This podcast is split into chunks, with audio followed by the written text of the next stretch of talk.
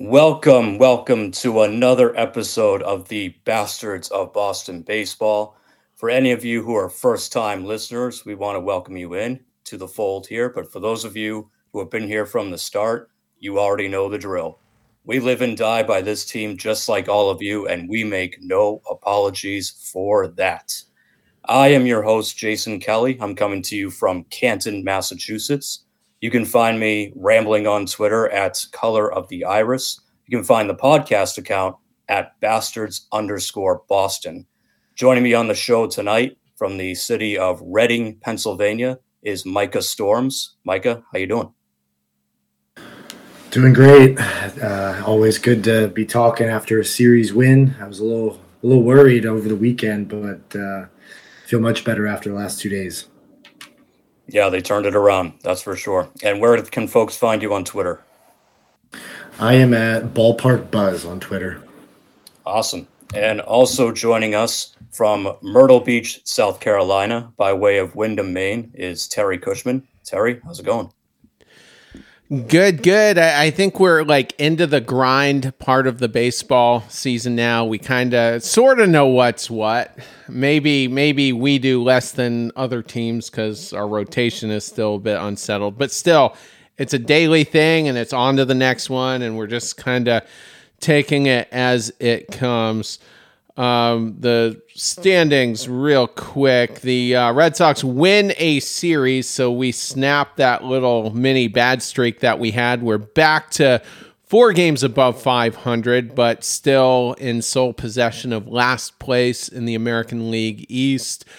Eight games back from the Tampa Bay Rays. So it was down to just two games over after we lose game one, but the Red Sox kind of kind of rallied there. But before before you start taking us through it, Jason, I just want to say it's it was good to win the series, but I don't feel much better about our pitching going forward. I mean, Nick Pivetta seemingly demoted to the bullpen. He was uh, hanging out there tonight. Uh, we saw late in the game kind of messing around with a tablet. Um, Tanner Houck, another another start where it was going okay, but unraveled quickly. And uh, and then Bello just kind of I don't know, grinding through each start. We spoke about it a minute ago. Not a step backwards, but at the same time, not a step forwards with five walks. So um, hopefully they get it together here. Yeah, and you know we'll be talking about a lot of pitching on our second show, uh, the roundtable episode. Um, just a little tease there for you guys. A lot of pitching coming in that episode, but you're right; it's still hasn't fully hit its stride yet. And you know, we were talking before we came on the air about last week. We thought we were running into the Cardinals at a good time. That kind of backfired on us, but we also felt like we were running into Seattle at a good time, and in a way, we did. Um, pitching wise, maybe it wasn't there, but the offense was there. We outscored them 22 to 17 in the three games. So for any of you betters out there, if you hit the over um, or if you bet the over, it hit because uh, a lot of runs being scored these last three games. 10 runs in the Cardinals series, 22 uh, in this Mariners series, and uh, 21 of them coming in games two and three. We only scored one. So it was looking like, uh, you know, if you bet the under after game one, you were safe, but we exploded, uh, you know, for whatever the over might have been. And speaking of betting, attention, Massachusetts and Connecticut listeners, we have an awesome limited time promo for new DraftKings users. Depo- deposit and place a $5 wager on any sport to get $150 instantly added to your account and bonus bets, win or lose. All you have to do is use our code BASTARDS at sign up to redeem. Using our code BASTARDS is a great way to support the pod. So if you don't yet have a DraftKings account, do us a solid and sign up with the code BASTARDS and place that first bet. New customers only 21 plus and physically present in Massachusetts and Connecticut. Please gamble responsibly. Gambling problem, call 1 800 327 5050. Valid one offer per customer. Minimum $5 deposit and $5 wager required. Rewards issued as non withdrawable bonus bets and expire seven days after being awarded. See full terms at DraftKings.com. All right. Awesome. Well, as you guys know, on the midweek show, we like to do our top five for each series, and the Red Sox come away with a series win. So we're going to give you the top five uh, most contributing members. A lot, lot of guys to choose from, but uh, we just barreled down, down to five. So, Micah, lead us off. Who's coming in at number five? Coming in at number five is an addition by subtraction, and that is the fact that we did not have to watch Ryan Brasier pitch in this series. Um, it was a weird spot, a weird feeling on Sunday night because the Red Sox got swept, and yet Red Sox fans were so pumped because Brasier was gone and off the team. Um, but what I really noticed in this series is with uh, Ryan Sherriff and Justin Garza they were pitching very low leverage situations, but they were able to get outs, something that Ryan Brasier and even Kaleb Ort could not do. Um, Sherriff and Garza combined for four innings, gave up one hit and no runs. And it's just you don't have to keep going to other pitchers to get those outs that you should not have to worry about in a when the game's out of out of control or in control. And I, I noticed it, and I'm sure other uh, Red Sox fans noticed it. That it just you didn't see Brasier coming out of the bullpen and go, "Oh my gosh, here we go again. Is he going to get three outs?" Um, yeah, I don't miss that at all. I didn't miss it at one for one second in this series. Um, so I, I thought it was noticeable. Terry. The Ryan Brasier era lasted probably two years longer than necessary. You know, if if you look at it, he came in in mid 2018 and just went on a tear. And then he wasn't so great in 2019. And then he benefited from a short 2020 season and kind of reestablished some confidence, you know, with the Red Sox front office, including from me. I thought, well, maybe that was a bounce back season. And it was all misery after that. So the fact that he's not coming out of this pen uh, is is huge. You know, I, I, it's just it was never comfortable, and uh, I don't know what the you know the season's going to be like for uh, Ryan Sherriff and uh, this Garza kid that we claimed off of waivers from um, the Angels. But it's just glad that we can. I'm just glad we can finally close that chapter. And just while we're at it, I, I asked on social media. I said, "Well, who's who's the new least popular Red Sox player?" And uh, the two most common answers. Let's see. One was uh, Kluber, and the other was Kike. So one of those two guys could be the next punching bag. I think Kike kind of bounced back. Uh, f- you know, actually, oh no, I'm sorry, my bad. Um, he was activated tonight, but uh, it was the only game he played. But I I think I think Kike though will will be um, okay. the other guy, Kluber, not so sure.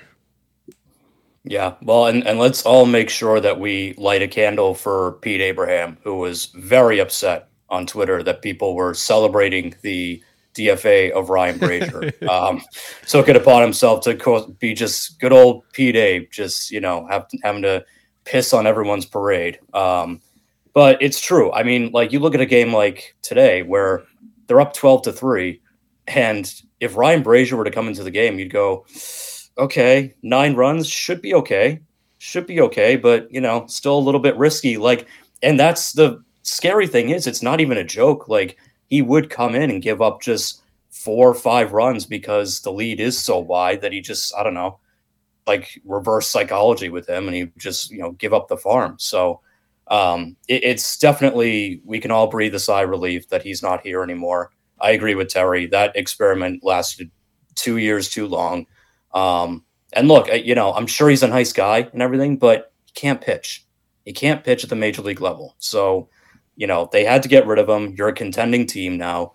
You know, make sure that bullpen is operating the way it should be. So it's a good move. And, you know, who knows down the line what Sherriff and, and Garza are going to give you. You know, I know Joely is still kind of getting his feet wet after getting off the IL as well. But at the end of the day, it's a positive move for your bullpen. So can't go wrong with that for sure. Um, so coming in at number four, Terry, who's number four on the list? That will be a guy who is almost legendary already in Boston, Masataka Yoshida. I had game one off, but uh, did play games two and three. Drove in three runs uh, in game two. Uh, drove in a run today.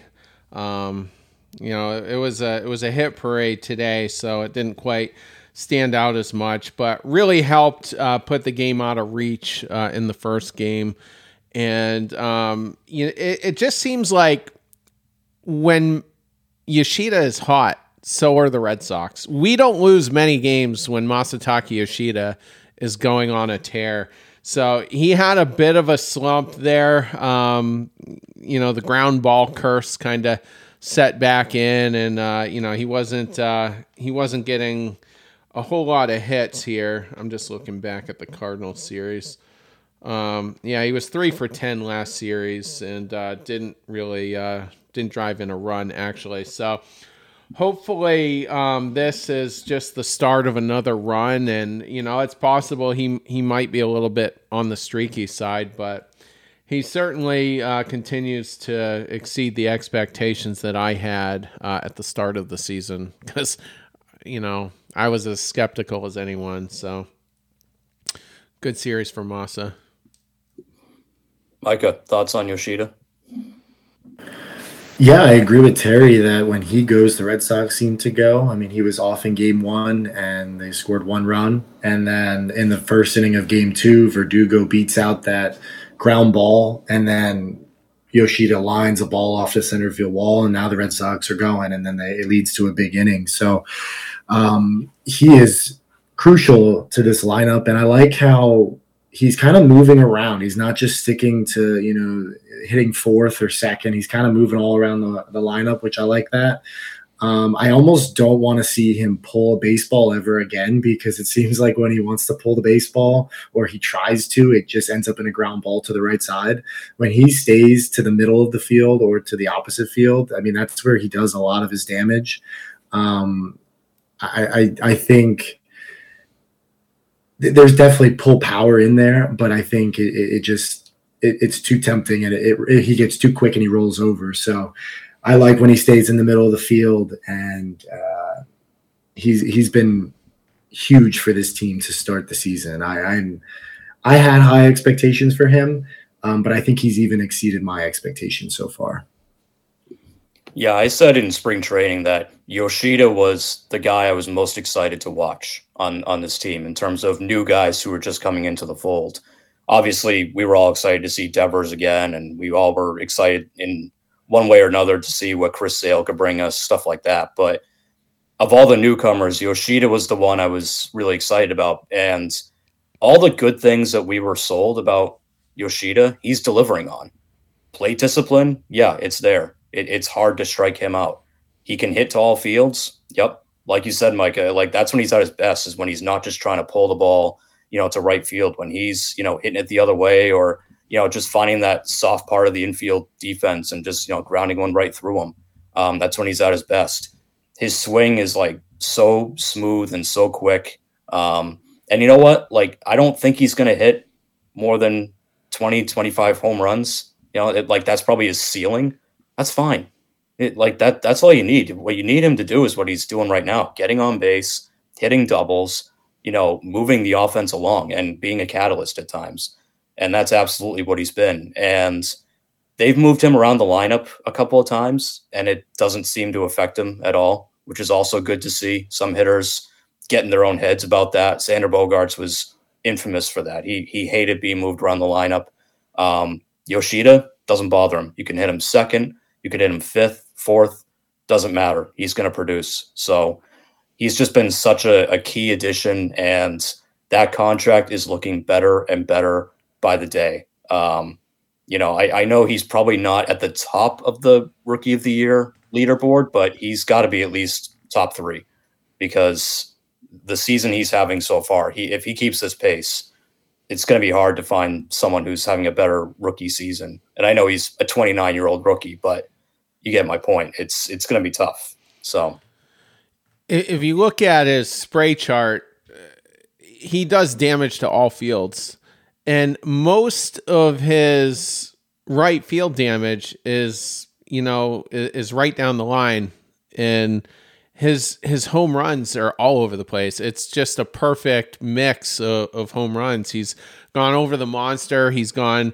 400 plus feet out to straightaway center, and you know he he's had a you know a couple down the the right field line. But I mean, he's just a good hitter. He's just a good hitter and uh, a high on base guy. His um his whiff rate is elite, you know, in terms of you know not not swinging at junk and um, his ex- exit velocity top eighty four percent.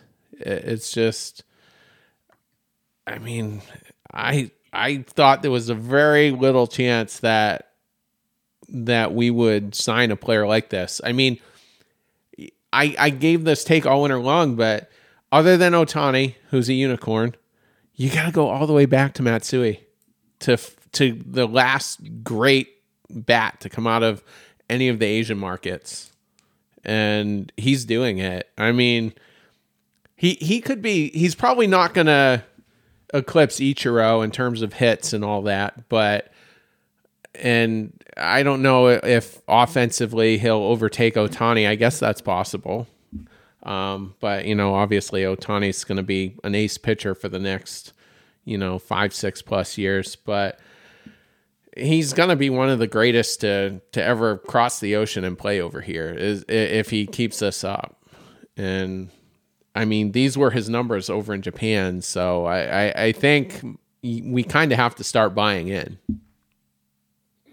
Yeah, I would say if you haven't bought in yet, you probably should because I don't think he's going to slow down anytime soon. Like you said, you know, maybe he has an off series here and there, where you know the BABIP gods get to him, and you know he just doesn't have that much luck. But otherwise, I don't think you have to worry about him, you know, turning into Jackie Bradley Jr. and going 0 for 29 for you know three weeks or whatever the hell. So, um, yeah, he's he's part of that Red Sox outfield that suddenly has become you know the strength of the team. You know, going into the season, we weren't sure. We had no idea what that outfield was going to be like, and now you know, once Duvall gets back, it's going to be super crowded out there. You know, they're, they're going to have an embarrassment of riches when it comes to outfielders. So he's definitely a big part of that. Um, and speaking of outfielders, there's another one who made the top five here. Uh, Micah, who's number three on the list? Coming in at number three is Jarren Duran with another stellar series. He was five for 10 with four runs, two RBIs, and had a home run.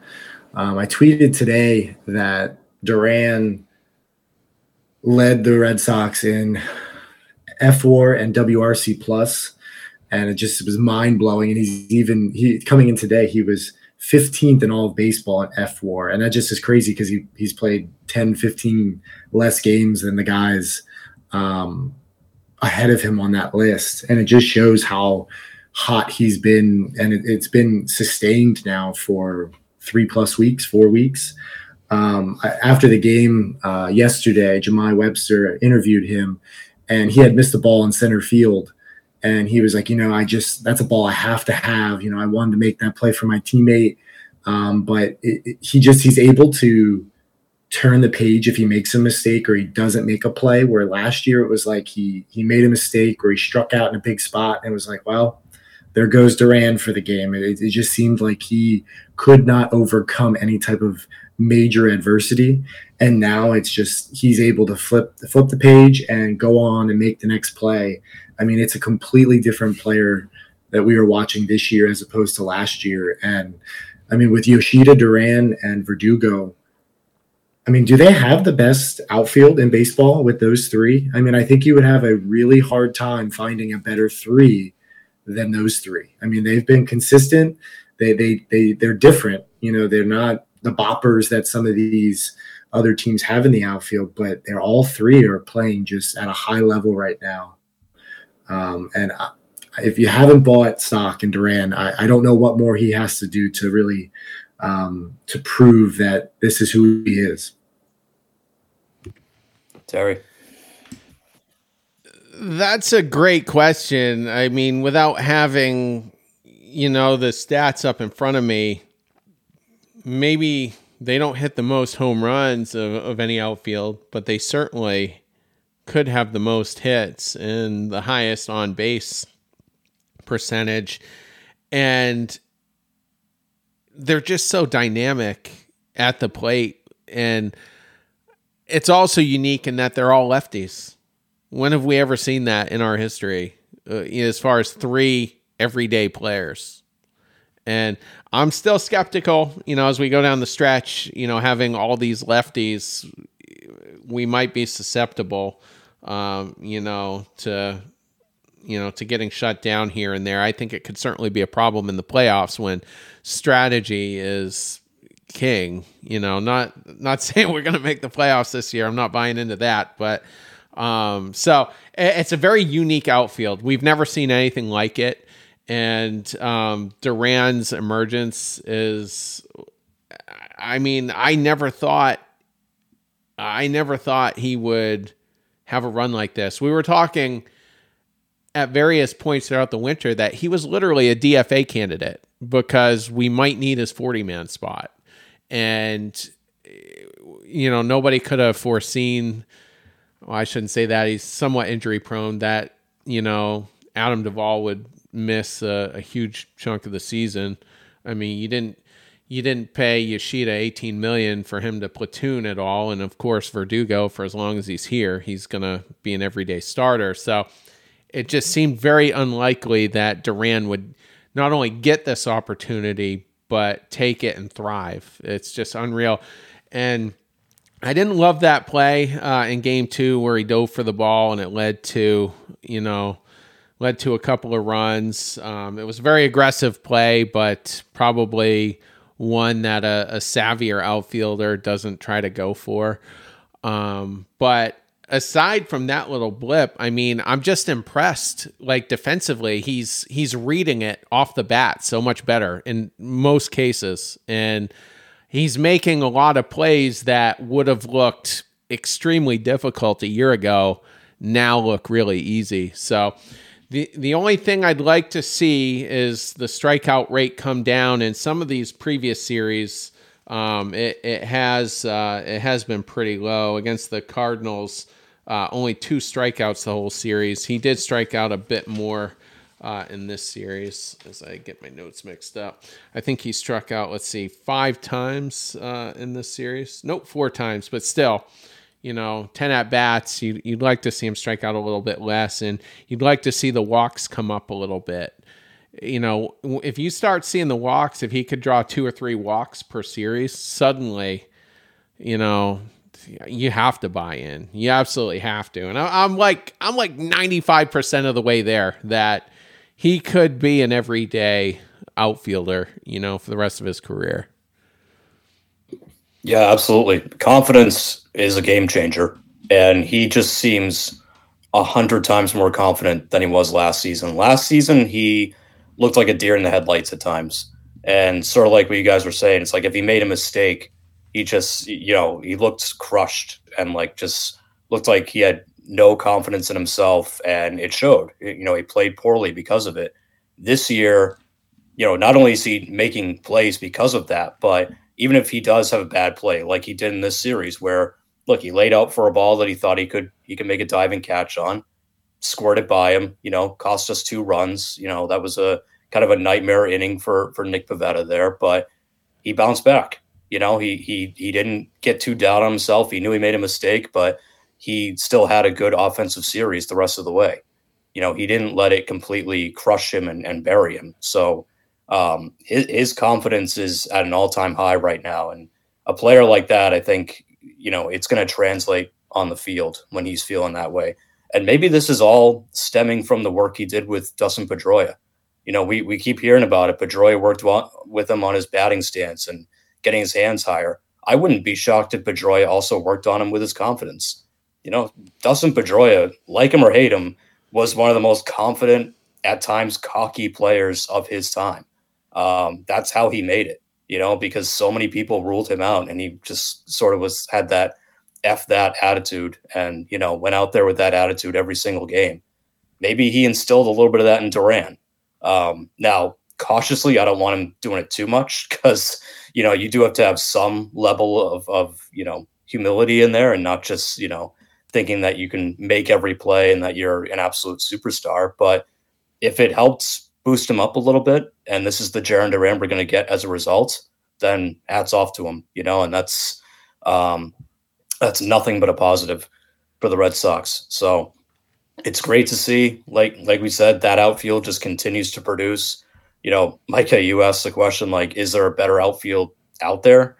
The only one I can think of is Atlanta, but they've got Marcell Ozuna playing out there, so it's not looking great for them. I mean, Acuna and Michael Harris are great, but that's like the only team I could think that could come close. Um, he's come on a little bit, uh, Marcell Ozuna, oh, in the last up. couple weeks. Yeah, he had. I think the week before last, he had four home runs. I haven't looked at this week. He's on like one of my seven fantasy teams, but um, he he is starting to turn around. He'll never be a good defender though. like Duran, no, Duran has already eclipsed that him. Yeah. Quick question on Duran before we move on. I'm trying to get his uh, overall numbers. Where are we? You could tell I'm just like a miss this show. Um, so he's hitting 351 on the season. Um, his batting average is still sitting at uh, 406. And even in the last month, I mean, he's hitting 361 uh, with a with actually a 418. So he's he, you know he's picking that up a little bit. Does he have any chance of maybe finishing eight to tenth in the MVP voting. If if this keeps up, I mean, it's still a relatively small sample size, but it just doesn't. It's not crashing at any point. I mean, we've seen Reese McGuire finally take a bit of a dive. He's finally hitting under 200, and um, I think Verdugo might have even slipped a little bit, uh, you know, in some of the categories. But I just feel like, I mean, what's the ceiling here? yeah, I mean, I I could see it more realistically. I could see him contending for like a batting title, um, just because of his you know his speed and his ability to stretch out a lot of you know a lot of base hits that way. I don't think that he has the power, the consistent power to be in any sort of MVP conversation. I mean, he you know he's shown a little bit of pop, and I mean his freaking arms are massive. I mean, the guy obviously hits the gym like nobody's business, but I, I still think he tops out as like a 20 home run guy. You know, I, I so in terms of MVP, that's going to hurt him a little bit. But batting title, that kind of thing, maybe maybe that's the ceiling. I mean, maybe he is what the Red Sox wanted Benintendi to be for so many years. They wanted Benintendi to be just a really good pure hitter, you know, close to 200 hits every season with a little bit of pop. And it never happened for him. Maybe Duran is that guy. You know, maybe he's got the chance to do it. I'm trying to find um, Pedroia's. Uh, let's see. Here we go.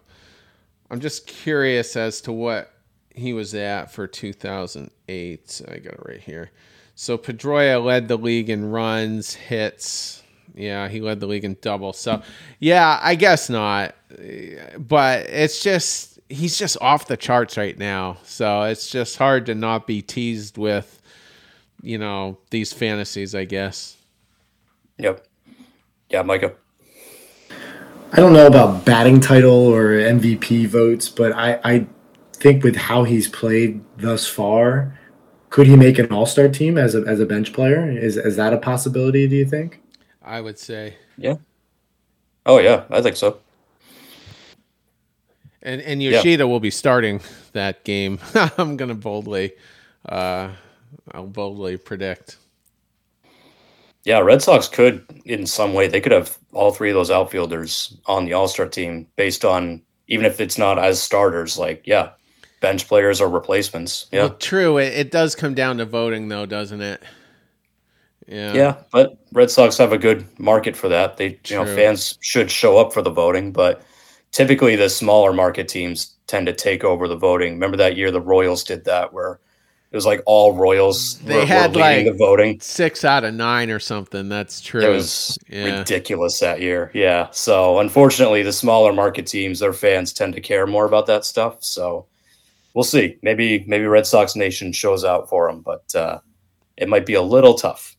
Um, so moving on to number two on our top five, the most unlikely of players. I, I, you know, talking about betting. I mean, you couldn't have guessed that this guy would even be anywhere near the top five. Um, but it's Pablo Reyes, a guy who the Red Sox literally just paid the Oakland Athletics for. They just paid cash consideration to Oakland for Pablo Reyes a utility guy who hits lefties pretty well. That's what he was billed as, you know, sort of like another Rob Refsnyder. And he has he came in this series and just went off, both at the plate and defensively, making leaping catches, you know, really nice plays in the infield. Um, went five for 12 at the plate, drove in four runs in the game on Wednesday. Um, you know, just a, a good sort of sparky utility guy. And, you know, he's obviously a good athlete. He's kind of bounced around a little bit. He was with the Pirates for a little bit. You know, Oakland, like he was just wasting away there with that stupid team. And he comes here because of injuries and whatnot, gets a chance to play. And, you know, all of a sudden, here we go. Red Sox, not only is their lineup churning out runs, but even their bench is doing it. Um, and we even saw Pablo Reyes take the mound in, in game one, which wasn't as impressive, um, admittedly, topping out at 35 miles an hour with these big looping, uh, you know, eephus pitches essentially. But hey, you know, every little bit helps. And I always feel like when the Red Sox are going well, they always have a player like this who comes in out of nowhere. You know, he's destined for the bench, but he just he becomes a guy. He becomes sort of an unexpected, you know, big time role player. And, you know, we'll see what happens once, you know, guys get healthier and does Pablo Reyes stick around after this series or, you know, does he get more playing time and turn back into a pumpkin? We don't know. That that could very well happen too. But for right now, you've got Refsnyder and Reyes, two guys on your bench that left-handed pitchers don't want to see, frankly. So that's always a good thing to have. Again, it just adds to the depth that they have, and he's a good defender. So you know, there's always a place for guys who play good defense in this league. So impressive stuff from him. Um, I'm curious to see how much more playing time he gets and if he can hang around on the rosters. So, Micah, what were your thoughts on Reyes? I mean, he's got to be on cloud nine because I mean he was rotting in not on the Oakland Athletics, he was rotting in their AAA uh, affiliate, and it's like I mean, you go from a complete dumpster fire of an organization to the Boston Red Sox and starting shortstop. I mean, that is, I, there's no way he could have even dreamed something like this was possible last week when we were talking um, about, about, the Red Sox series against the Blue Jays. There was just no way. I mean, now he he's starting, and I mean, who knows how long this goes. It, what I do like about him is he doesn't strike out a lot. I mean, he's he's a career his career K rate is under 20%. So, you know, a guy who can put the ball in play, you know he's not trying to hit a home run. Uh, they were talking on the the, the post game how he's just his double today. His his swing was so flat on the three two pitch because he's not trying to hit a home run. We don't. Nobody wants Pablo Reyes to hit a home run. I mean, I'd be okay if he did it, but you're not expecting him for power. If he gets a single, gets on base, plays good defense. That's really all you need um, him to do. And the more production they can get for for however long he can he can play and play productively, it just pushes the line a little closer to can we get Trevor Story back where we don't have a black hole at shortstop because that's what it kind of felt like for a while where there was no production. So if Pablo Reyes can can play well for another week or two and then we get Trevor Story in 4 weeks like it's just we're bridging the gap and maybe Pablo Reyes is that gap to that bridge to, to Trevor Story. I don't know. I, it was just crazy to see a guy that like you said, nobody would have expected. And he's number two on this list. And you probably could have made a case he was number one. He was that good this series. Terry. So I think Christian Arroyo probably has a lot more to be concerned about now because we got a guy who's a pretty good defender, uh, does damage against lefties. Um, he had only started five games last season. So only five games since 2021 uh, before we called him up. He's actually played five games exactly for us. Uh, in his whole career, he's he's had 151 uh, games, only of which 64 of those were starts. So he's a career utility guy. Uh, you know, not never been a everyday starter. Unfortunately, I don't think he will be. Um, on our roster either, but he could certainly play a valuable role. And then Jason to just kind of build on his success against lefties. He's a career uh, 291 hitter with a 348 on base against lefties. So I'm looking at this and I'm thinking to myself, why? Why has he never really gotten a, a chance to at least be a platoon guy? Why not? I mean, what looking through his stats and splits, like what's on there to suggest he shouldn't be is the crazy thing. And then we got him for money. That's it. We just paid money and we got him. So uh, you guys know more than anything. I hate giving Chaim Bloom credit, but I mean it was a it was a pretty decent find. And I'm kind of hoping Enmanuel Valdez, uh, you know, kind of figures it out defensively because I still think he has a great bat. I think he's.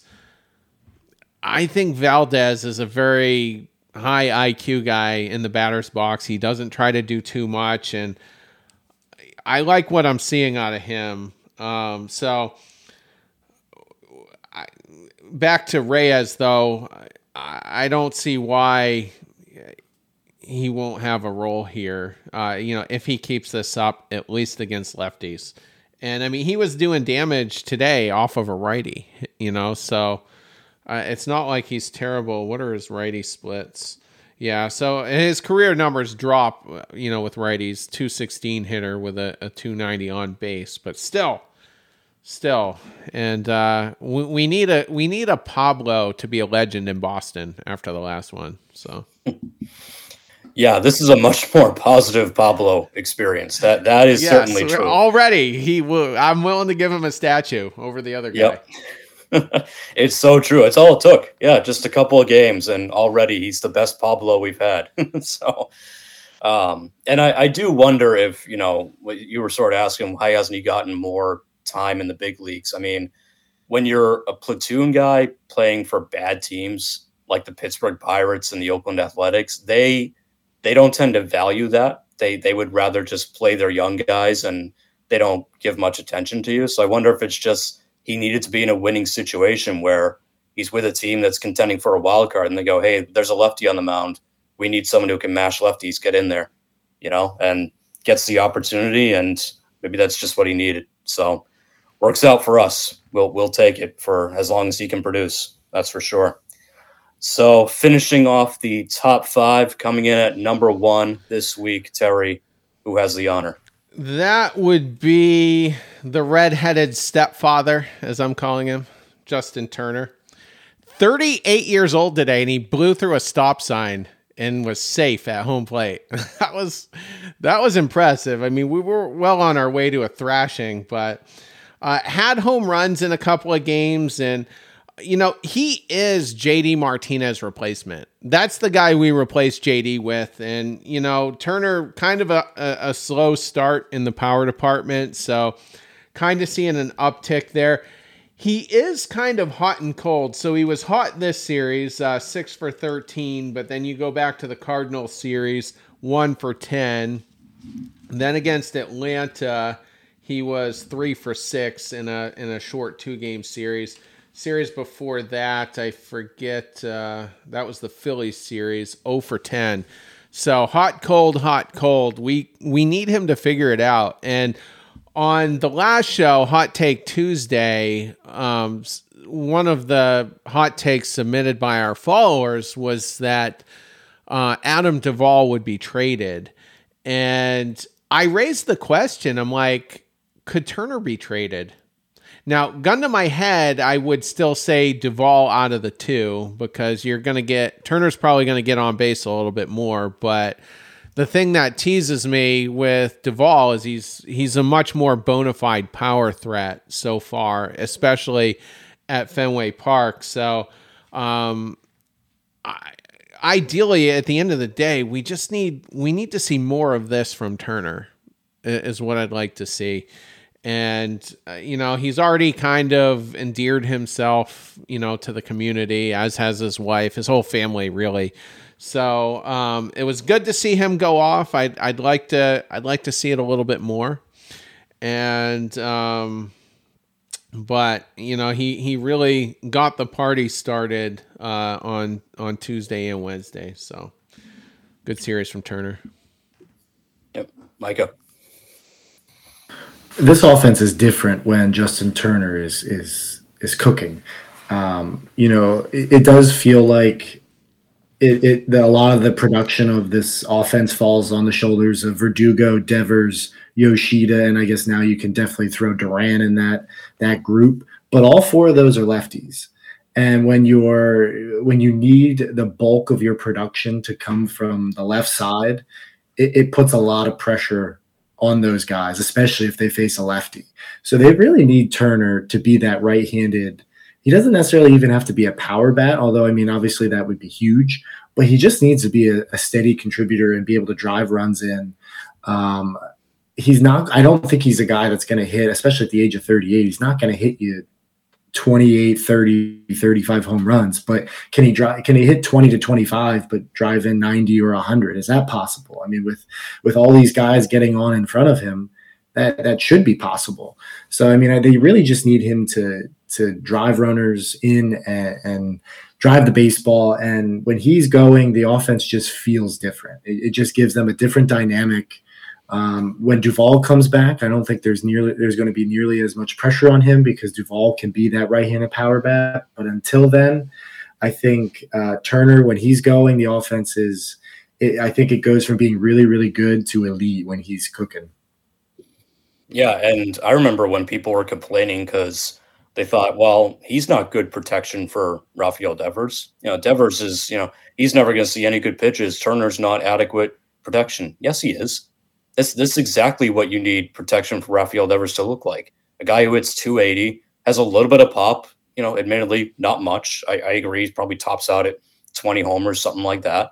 But he's got enough, and he can. He's a professional hitter, has good at bats, finds the gap usually. So, you know, when he's going this well offensively, you know, it, Devers will be fine. You know, and the rest of the offense just flows. Um, it, it will be interesting to see what happens when Duvall is ready to come back because we've talked about it before. But how do you bench any of your three outfielders right now, the way they're going? And you can't bench Turner. I don't think they're willing to bench Casas because they're just really determined to make him work. So they're going to have a little bit of a logjam. Um, part of me wishes that Justin Turner could play second base. You know, like it would solve so many problems. Um, but it's a good problem to have one way or the other. And Justin Turner has been just the perfect addition this team needed. I agree. He is what JD Martinez should have been, except he's less of a pain in the ass. And, you know, he's having a good year. So, uh, great addition in the offseason. And, you know, we'll see how much he can keep it up. Right now, he's hitting 280 with some power. That might come down a little bit, but, you know, if he can still produce, the way he is so far this you know in the early going, that offense just is so much better with him with him in it and with him hitting behind Devers the way he is. So um, he's been exactly what they needed, and he had an awesome series against Seattle. So big reason why they were able to score 22 runs was was Justin Turner. So uh, can't go wrong with that. So uh, we will wrap on the Seattle series. We're going to move on to the next series the Red Sox have. They'll have an off day on Thursday, but then they're flying to San Diego to take on the sub 500 San Diego Padres. So, Terry, what is going on in San Diego? So the Padres, uh, we were speaking before the show, and I, I, I mentioned that the Red Sox have great timing for catching teams. You know when they're not playing so well, uh, specifically offensively. Uh, just in the last, uh, well, uh, let me start off by saying this. So the Padres have lost nine of their last ten. So this is an ugly stretch, uglier than what we've seen so far from the Red Sox this year at, at any at any stretch. But uh, in the last seven days, Padres are hitting just 195 as a team. Uh, they've only belted five home runs. They've only driven in 15 runs. Uh, and also in the last seven days, they have the sixth most strikeouts of any team uh, in Major League Baseball. Red Sox, by the way, uh, ranked 28th. Only two teams have struck out fewer. One, surprisingly, the Detroit Tigers. The other team uh, is the Guardians, who have been elite all season long at not striking out. But um, and then as far as the overall season goes, as far as their pitching goes, they have the number 14th ranked rotation, which I think we can all agree is kind of underachieving. I mean, that's a that is a better rotation than uh, 14th but they do have the seventh best bullpen. So they've been holding, you know, leads late, uh, you know, to get to the 20 wins they do have. Um, so with all of that said, uh, we uh, will start kind of a late night series here. Fortunately, it's a weekend series, so 9:40 p.m. on Friday we have James Paxton going against Blake Snell. Micah, go ahead, lead us off. Who do you like in that game? Uh, I'm not sure if you saw this. It came out, I think, sometime this afternoon. But Manny Machado also fractured his hand. Oh. Um, so he is. They have not ruled out that he's. They have not said he's definitely going on the IL, but I don't know if you fracture your hand how you don't go on the IL. So I think with him fracturing his hand, that would be a guy that with James Paxton going, a lefty, I feel like Machado, that would be a tough matchup for him. So with Machado um, out, I would assume. Um, I'm going to go with Paxton. He has another strong start. I think the Red Sox um, make Snell throw strikes, which he struggles to do. And I think the Red Sox take game one. Um, this is a tough one. The the Machado news definitely changes that because he's he's the biggest part of their offense right now. Um, I I'm still not all the way on the James Paxton trust train. Um, he was really good in his first start back, and that was great to see. I'm glad that he was able to walk off the mound and not limp off the mound for once. Um, but I'm not all the way there. I know Blake Snell hasn't been his usual self this year, but he's still a pretty damn good pitcher, and he's seen a lot of these Red Sox hitters before. So I'm going to give the edge to the Padres just because of the pitching matchup. I think that, you know, Paxton should put together another good start against a struggling lineup. But we also said that going in, into the St. Louis series. Their lineup was struggling too, and they put it on us pretty quick. Um, so I'm not, you know, I, I think San Diego still has a lot of talent in that lineup. The the offense it's not going to keep slumping like this. You know, something's got to give at some point. So um, I think they'll finally wake up a little bit, start to score some runs. So I'll take the Padres in game one. So I just checked on Machado. See, last night the the X-rays were negative. That's what the reports were, and then they did a CT scan, and that revealed a very small fracture. So perhaps it's small enough that they're not concerned. That still sounds sketchy as hell to me. Um, like Micah said, I don't know how you do, but you know, how many guys are tougher than Manny Machado in in MLB? Like, I mean, we hate him because we have a history, uh, and he was a punk in that entire Dodger playoffs run. You know, stepping on guys' foot. You know, Steve Pearce was one, and but the dude, he's a legit badass though. Uh, so I will agree with Jason here. Um, I I don't trust James Paxton. Um, being healthy is one thing, being mechanically sound is another. He did have command issues uh, in his rehab stints, albeit looking very good in his last outing, touching 97, 98 on the gun. That that surprised me. I mean, I think he's our hardest thrower, isn't he? I mean, Sale, I guess, can creep up there, but his, I, I bet over the course of however healthy his run is, I think Paxton might have a higher um, average velocity with his fastball. But having said that, it's going to take me a couple of starts at least, you know, or three or four to really uh, you know, gain a ton of confidence with Paxton and and Snell has looked pretty good. His uh, his last three pitched six innings uh, in all three starts, three earned runs or fewer, uh, fair amount of strikeouts.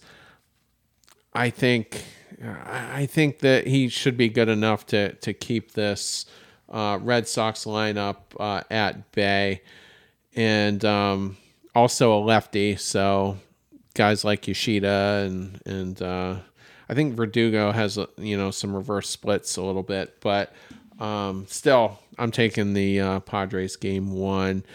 Uh, second game will be a little bit later of a start on Saturday night, 10 10 p.m. That is Chris Sale versus Joe Musgrove. Micah, who do you like? Looking at Musgrove's numbers, it's only four starts, but he's got a 6.63 ERA. That's kind of stunning because I really think he's one of the better pitchers in the National League. Um, I feel like this game, low scoring. I think Sale comes out, throws well. I think Musgrove also throws pretty well. Um, I feel like it's a coin flip. I want to take the Sox with my heart, but I'm going to take the Padres in this one. I, I don't know. I feel like Musgrove finds it in this one for whatever reason.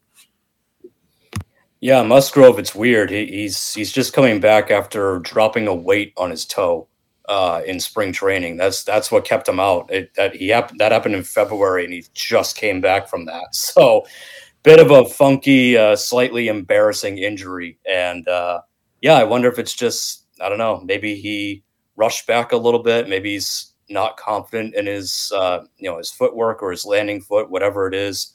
But something's up. he's not the Joe Musgrove of old. Um, Chris Sale's starting to look a little better. Again, uh, you know, same with Paxton. I'm not all the way there yet with Sale. I still have uh, you know some trust issues with him, but he is looking better. And I just think that he's going to see that San Diego lineup coming, and he's he's not going to be intimidated by it, especially the way they're going. So I think you might actually get a really good Chris Sale performance Saturday night. And I think he'll outduel Musgrove. So I'll take the Red Sox in game two. I will agree once again with Jason. Um, I have to take Chris Sale at face value at this point, despite all my skepticism. Um, my remaining skepticism on him just simply relies with how can he pitch against divisional opponents. Um, you know, the Orioles and the Rays, namely, we still haven't faced the Yankees yet. But, um, and, and then my other skepticism would be just down the stretch, you know, is Chris Sale going to break down or not? But none of those uh, concerns are applicable against the Pirates on a night in May. So, uh, Musgrove just four walks in his last start, uh, on top of the eight hits not in love with that. He walked three, um, you know, in his previous start. They were actually both against the Dodgers, but um, I just I got to go with with Chris Sale in this one, and I think Musgrove being a righty. If he's anything less than sharp, I, I think with the momentum we we're taking into this series, um, it, it could be a rough night for him. So I'll take the Red Sox uh, in game two. Finally, game three. This is an interesting one. Uh, this will be a Sunday afternoon game, 4:10 p.m. Eastern. Uh, Corey Kluber against the guy many of us uh, wanted the Red Sox to keep, uh, Michael Wacha. So kind of kind of an interesting matchup here. One Bloom would certainly love to be on the right side of this weekend. So Corey Kluber versus Michael Wacha. Micah, how do you see it? Well, I plan on staying off Twitter uh, Sunday afternoon because I don't. I, I can't take the uh, the Bloom haters with Wacha and especially Kluber.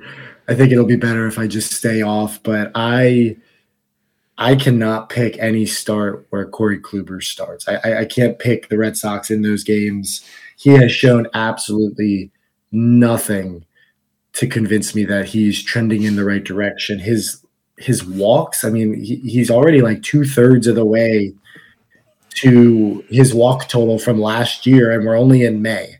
So that is a huge problem because he doesn't throw hard enough to fool hitters. So he's going to give up his fair share of hits. And now that we're adding walks on top of that, it's just a recipe for disaster. So um, I, I, could see the Red Sox getting to Wacha, um, but whatever the over is in this game, I would take it because I have zero faith in Corey Kluber, and I think uh, Twitter will be brutal on Friday or Sunday evening because it's going to be another story of why did we sign Corey Kluber.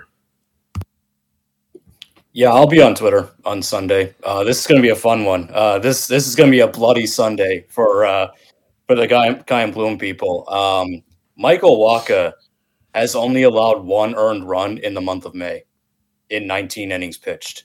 So he's going pretty well right now. He had a couple of rocky starts early on in the year, but he seems to be correcting course and uh, reverting back to the Michael Wacha we saw here last year. And Corey Kluber blows.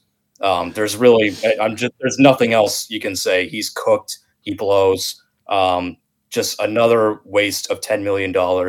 He is this year's Garrett Richards. He's just going to be a complete non-factor and a complete waste of money. Um, I think the Padres will obviously get to him because everybody gets to him.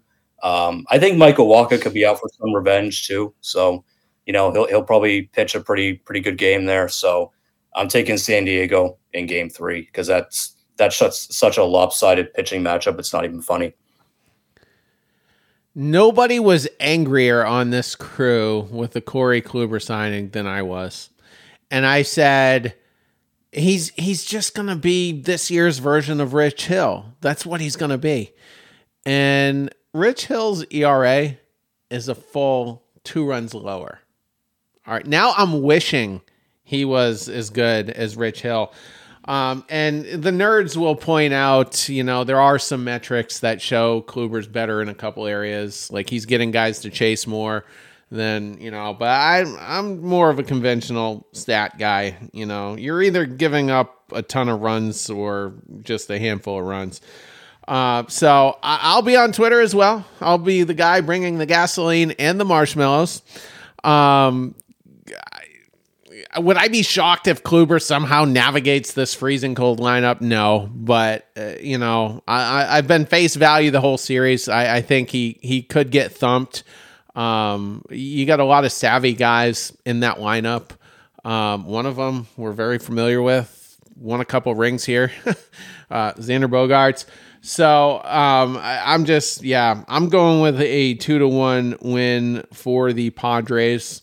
Uh, could be a pretty well. We are facing Anaheim, and we we played against them pretty well. So maybe it won't necessarily be a rough, rough West Coast swing, but um, the Diamondbacks, after uh, the Angels, they've got a pretty sneaky good pitching staff that could uh, that could give us hell. So um, never never fun to go out west, but at least it's a weekend series, and uh, you know we don't have to get up early the next day. So.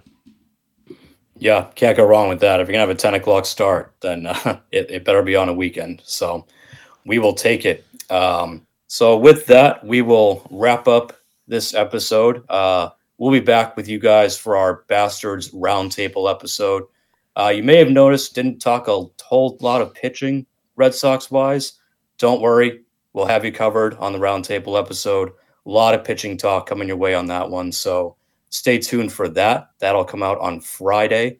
Um, and then after that, the weekend crew will have you guys to cover the Padres series And the midweek crew will be back with you guys next week for the Arizona series. So, some interesting matchups coming up for sure. But with that, we will wrap it up and we will see you guys later. Everyone, take care.